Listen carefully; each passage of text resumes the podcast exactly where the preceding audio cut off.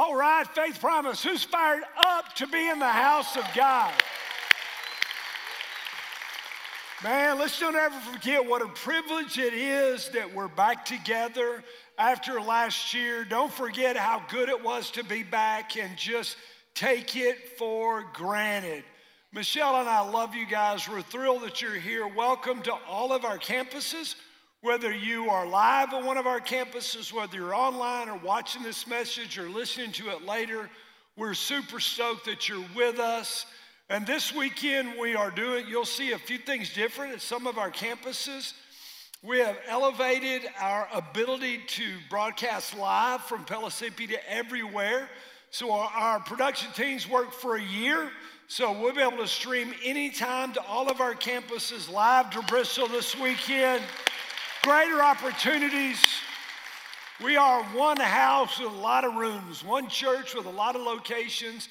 And we're like Walmart, baby. We are taking over. Come on, somebody. So, welcome to all of our Tennessee locations. And those of you that are watching a little around the world, we're super stoked to have you. Fired up about this month, which is a series we've entitled Lamplighters. And, and really, when you think about what we've endured over the last 12 months, the pandemic, the shutdowns, the isolation, the separation, and all that went on. Can I tell you, the enemy did everything he could to destroy, steal, and kill the people of God and the church of God. Once again, the devil failed because faith promises back with a vengeance for the kingdom of God. We've got the momentum. Jesus said, I will build my church. The gates of hell will not prevail against it. And we are doing it. If you're just back with us, welcome. If you hadn't got back yet, can't wait to see you guys. Uh, this year, if you're new, this year we have a theme every year. It's finding favor this year out of Psalms 90, verse 17. May the favor of the Lord our God be upon us and confirm for us the work of our hands. Yes, confirm the work of our hands. We believe the Bible is clear in its teaching from Genesis through Revelation. God's favor is a force that is at work. In the good times, the bad times, the sad times, and the glad times, God's favor is at work. We need to see it and drink deeply from the fountain of favor. Now, again, I've said it before, I'm gonna say it again. Last year, I was so blown away that our greatest giving year ever was 2020. In the year of the pandemic, when we didn't meet for months, you guys were financially, man, kept giving. Way to go. Give yourself a hand. All of our campuses, way to go, guys. Incredible our kingdom builders, that is our highest level, people to give over 10% is building because we're generous. We put God first. This last year, more people in groups than any year before, even when we had to do groups with Zoom. Again, if you're not in a group, we grow together. It's a value around here. We want to help you. Let me remind you of one last thing. If you were with us last month, I did a series called Atomic Life. It was about habits. And the last message, the Spirit led me to something I didn't realize the transformative power. When I created that habit review, I'd never done it, had never heard it, just thought, hey, we ought to review our habits. And the more, and so I preached it, and then I began on Monday reviewing. God is already transforming me, already showing me, hey, I want you to get rid of this habit. I want you to add that. God's at work on me. I believe He wants to work on y'all. Amen. So come on, give Him praise as we tell them of Him. So here's a question Who are you bringing for Easter?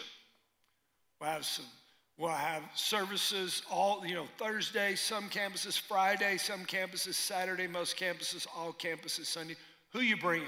I believe that we'll be back over 10,000 for the first time since we got back together in June. Anybody believe we'll have 10,000 on Easter? Come on. All in favor say aye. All right. Now, inviting is the easy part. That's easy. We can invite people. Easter's a great time. But let's get a little more heavy this weekend as we think about being lamplighters. Let's talk about being burdened. Are you burdened for people that are far from God?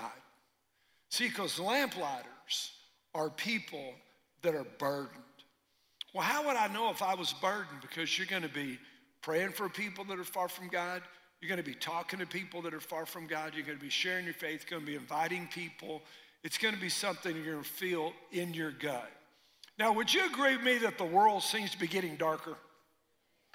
And Jesus said it was going to be that way. He said in the end times there'll be wars and rumors of war, plagues and earthquakes in various places. And uh, he began to give us the signs of the end times.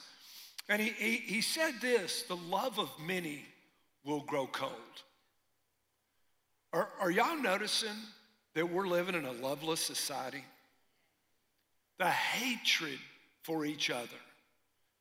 The, the, the news and the politics divide us on race, they divide us economically, they divide us geographically, they divide us in so many ways so, because a house divided can't stand. Does this make sense? And so, in the middle of darkness and it getting darker, one light shines bright. So, in a loveless world, when you're loving, in a dark world, when you're a lamplighter, you stand out. Now, we know Satan has tried to put the lights out, but he, but he is not going to win. Our theme verse for this series is out of Matthew's Gospel, the fifth chapter, the Sermon on the Mount, beginning in verse 14. You are the light of the world. Not you might be, not you should be, not you could be, not I wish you would. You are the light of the world. A city set upon a hill cannot be hidden. Nor does anyone light a lamp and put it under a basket, but on a lampstand, and it gives light to all in the house. Who's in your house? God wants you to give light to. You got a spouse that's lost? You got kids that are lost?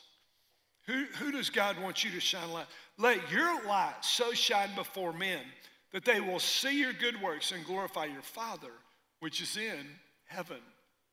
And he seals the deal with his last command, the Great Commission, Matthew 28 Go therefore unto all the world, or as you are going, where you live, work, study, shop, and play, as you're going, make disciples. As you live, make disciples. On the golf course, at work, as you're going, make disciples of all the ethnos in the Greek we get our word ethnicities. We translate that all the nations, baptizing them in the name of the Father and the Son and the Holy Spirit, and teaching them to observe all I've commanded you, and lo, I'm with you always, even to the end of the age. Now, let me ask you something. Do you believe Jesus meant it when he said it? Do you believe he meant it for you? Well, that was pretty weak. See, we're afraid to lean into this.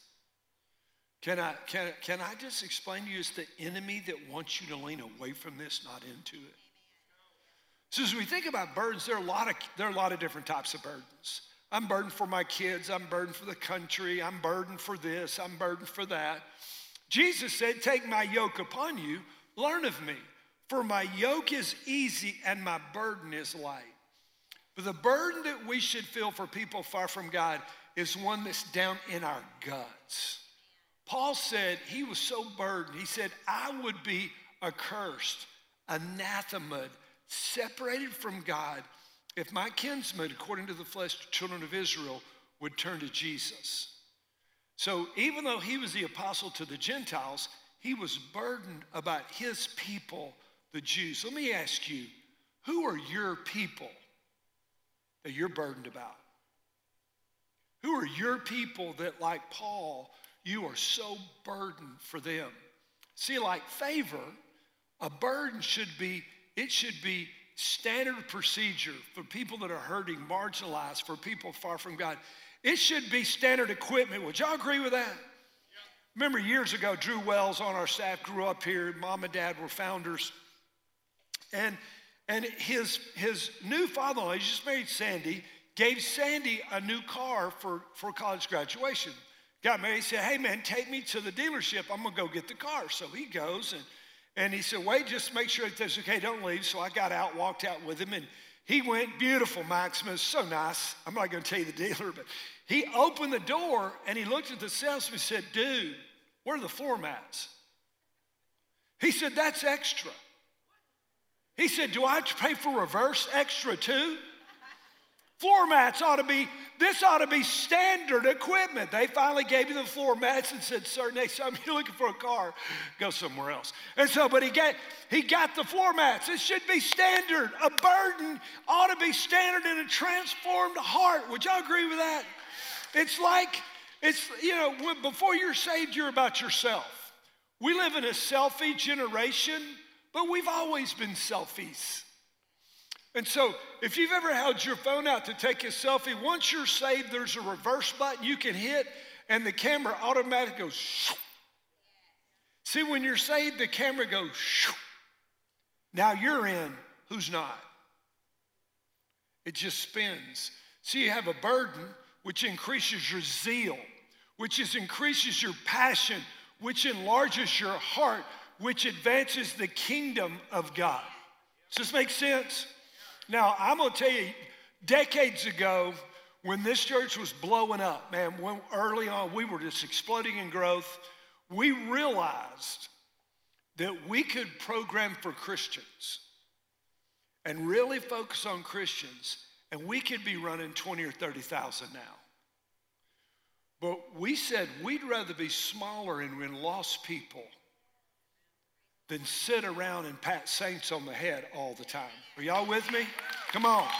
So, see, the burden keeps us going. The burden keeps us going when you want to quit. The burden keeps you going when you're uncomfortable. 38 years of ministry. Can you imagine all the crap I put up with from people? Can you imagine? Do you know how many people who left Faith Promise wouldn't spit on me if I was on fire? Hate my guts. Just hate me. I just I see them. Just live long and prosper. I love you. You don't have to love me. But see, it's a burden that keeps going. A burden won't let you quit. Because Jesus said lost people matter more. Leave the 99 that are in and go after the one that's not in. In Luke 15, Jesus paints four pictures, four, three pictures, three parables a lost sheep, a lost silver coin, and a lost son. Two things that these all three stories have in common that he wants us to get. Number one, the people were burdened about that which was lost. Leave the, leave the 99, go find the one sheep. The lady with the lost silver coin sweeps and cleans her whole house until she finds the coin. The prodigal son's father longs every day for his son to return. See, those people were burdened. They never quit looking, they never quit longing. And the second thing, when that was lost was found, it was party. The Bible says when one person repents, the angels in heaven have a party. And so, man, it is, it's a party. And that's how, that's our heart, our burden. See, do, do, do you remember when you were first saved? Anybody remember what it was like when you first got saved?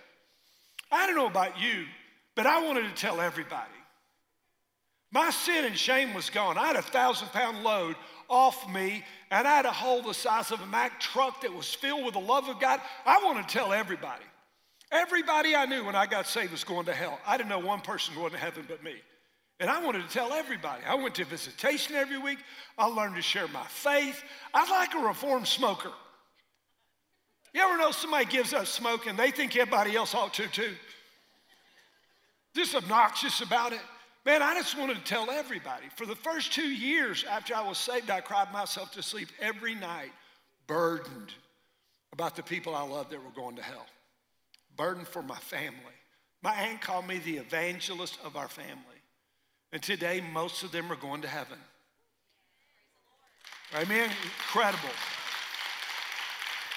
But something demonic happened to me. Maybe it wasn't demonic, maybe it was a natural process, maybe it was a part of both, but hell loved it, whichever it was. So I got saved, so fired up about it. Are you with me? Want to tell everybody.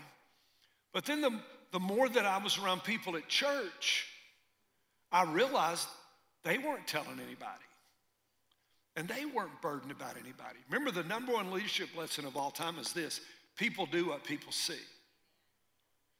And so every believer around me, everybody knew more Bible than I knew. And so you're a kid, you're, you're young in the faith. What happened is I walked into church with the focus outward, but the church didn't want the focus outward. The church wanted the focus inward. See, an outward focus is supernatural, an inward focus is natural. Does that make sense? When Michelle and I planted a church or took a church plant in Louisiana, across the back of the platform, I had a huge banner made that said, We exist for people that are not yet here. Our parking lot, our pews, our programming is all for people that are not yet here. But something slowly happened to me, subliminal, because you become who you hang out with. Slowly, my burden began to diminish. Does that make sense? See, being burdened isn't comfortable, it's heavy. And we want it light, we don't want it heavy. So, I didn't, what happens that we just slowly lose that burden? A burden is this it's feeling a weight for people that are far from God and carrying them to Jesus. It's a gut punch. See, the, the Hebrews believed that the seat of your emotions were right here because it's the second largest bundle of nerves right here. That's why you feel stuff right here. And man, I just felt it. See, are, are we disciples of Jesus? Uh, five, five of us. Are we disciples of Jesus? Is he the Lord, the master, and the model? His burden took him out of the throne room of heaven to a manger in a barn. From a barn to a cross, from the cross to a grave, and three days later, out of the grave. That's where his burden carried him, and his burden never drained. My question is this where's our burden carrying us? And who are we carrying to Jesus? Again, to, to remain outwardly focused is supernatural, to be inward is natural. That's why you'll see churches rise up, they'll explode and grow like we have. And then the next generation next generation will rise up, they don't have that burden. And as soon as you lose the burden, you begin to die. You just don't know it yet. Denominations, churches, ministries, they all do it. It's an imperative if you're a Christ follower that you're a lamplighter, that you maintain your burden. Because when your burden changes how you live, how you walk, how you talk, how you focus, what you see, instead of judging someone for how they dress or what they look like or how they parent or how they talk, you are concerned about their spiritual condition.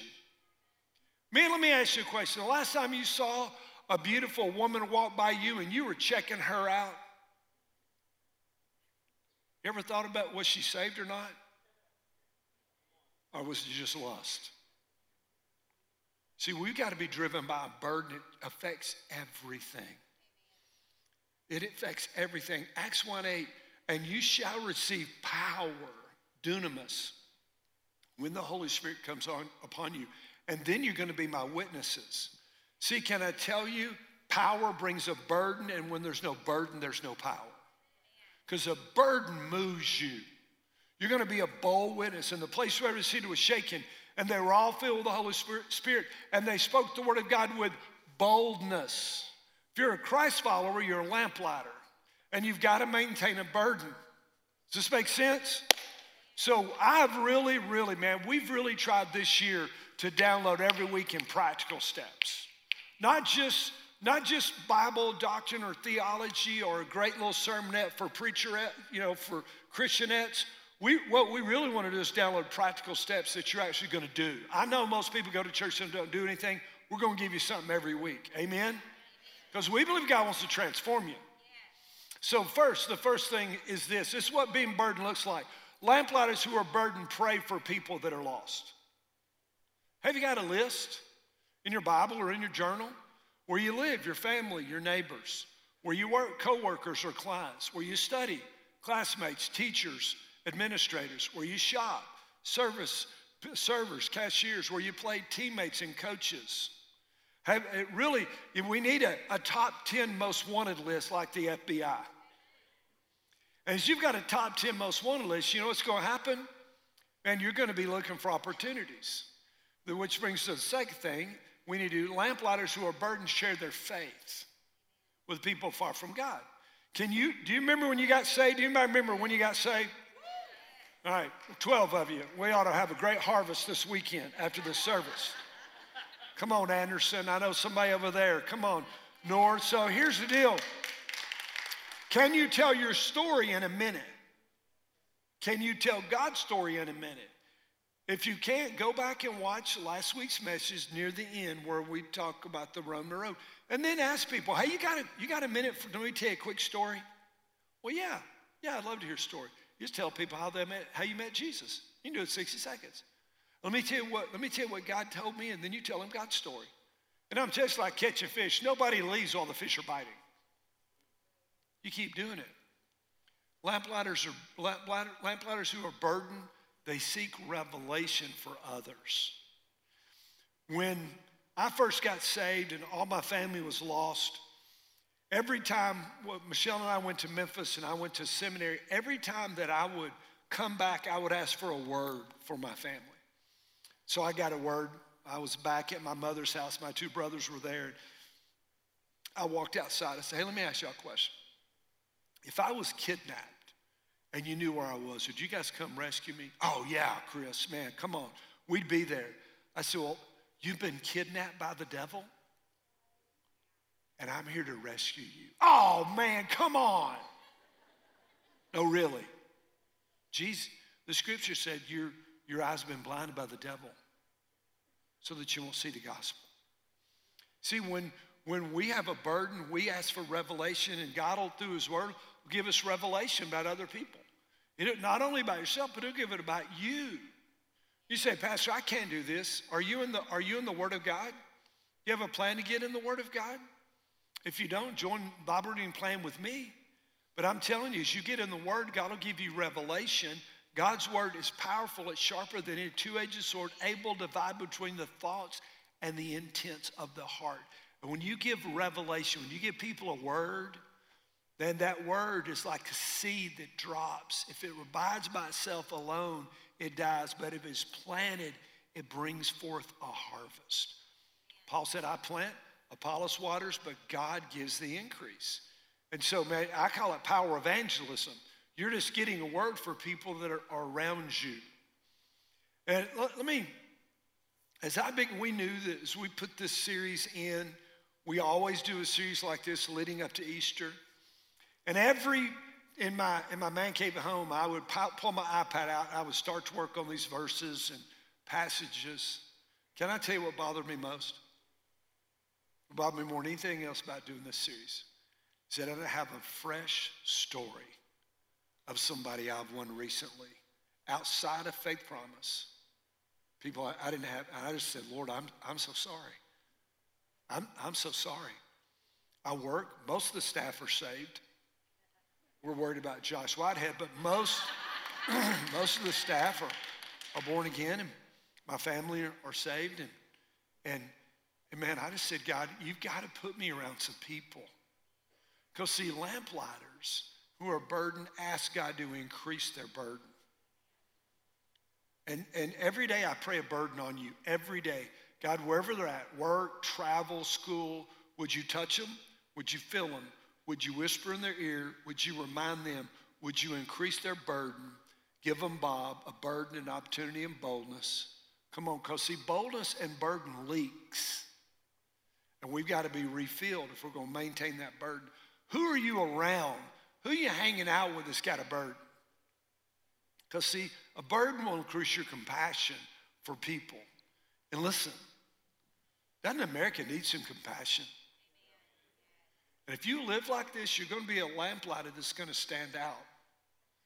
And so Jesus said in Matthew chapter 9, or was said of him in Matthew 9, verse 35, Jesus was going through all the cities and the villages, teaching the synagogues and proclaiming the gospel of the kingdom and healing every kind of disease and every kind of sickness and seeing the people.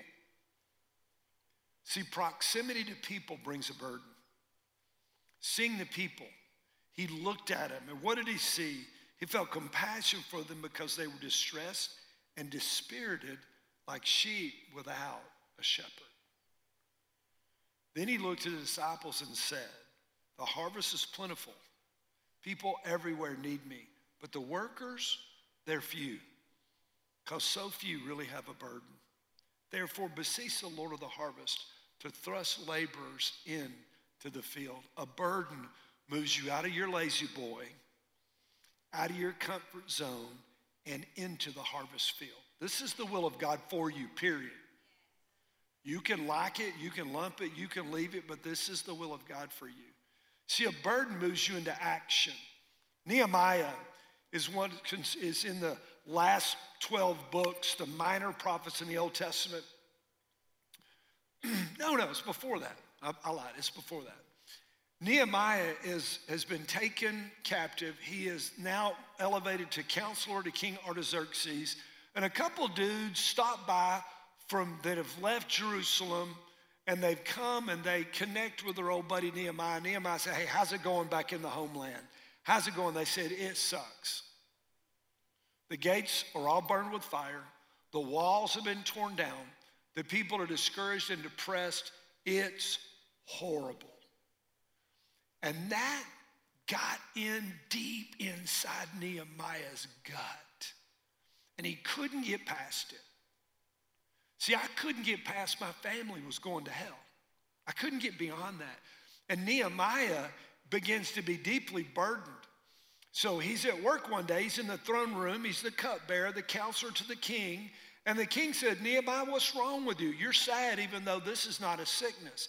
Now, by the way, being sad in the king's presence, presence was punishable by having your head cut off.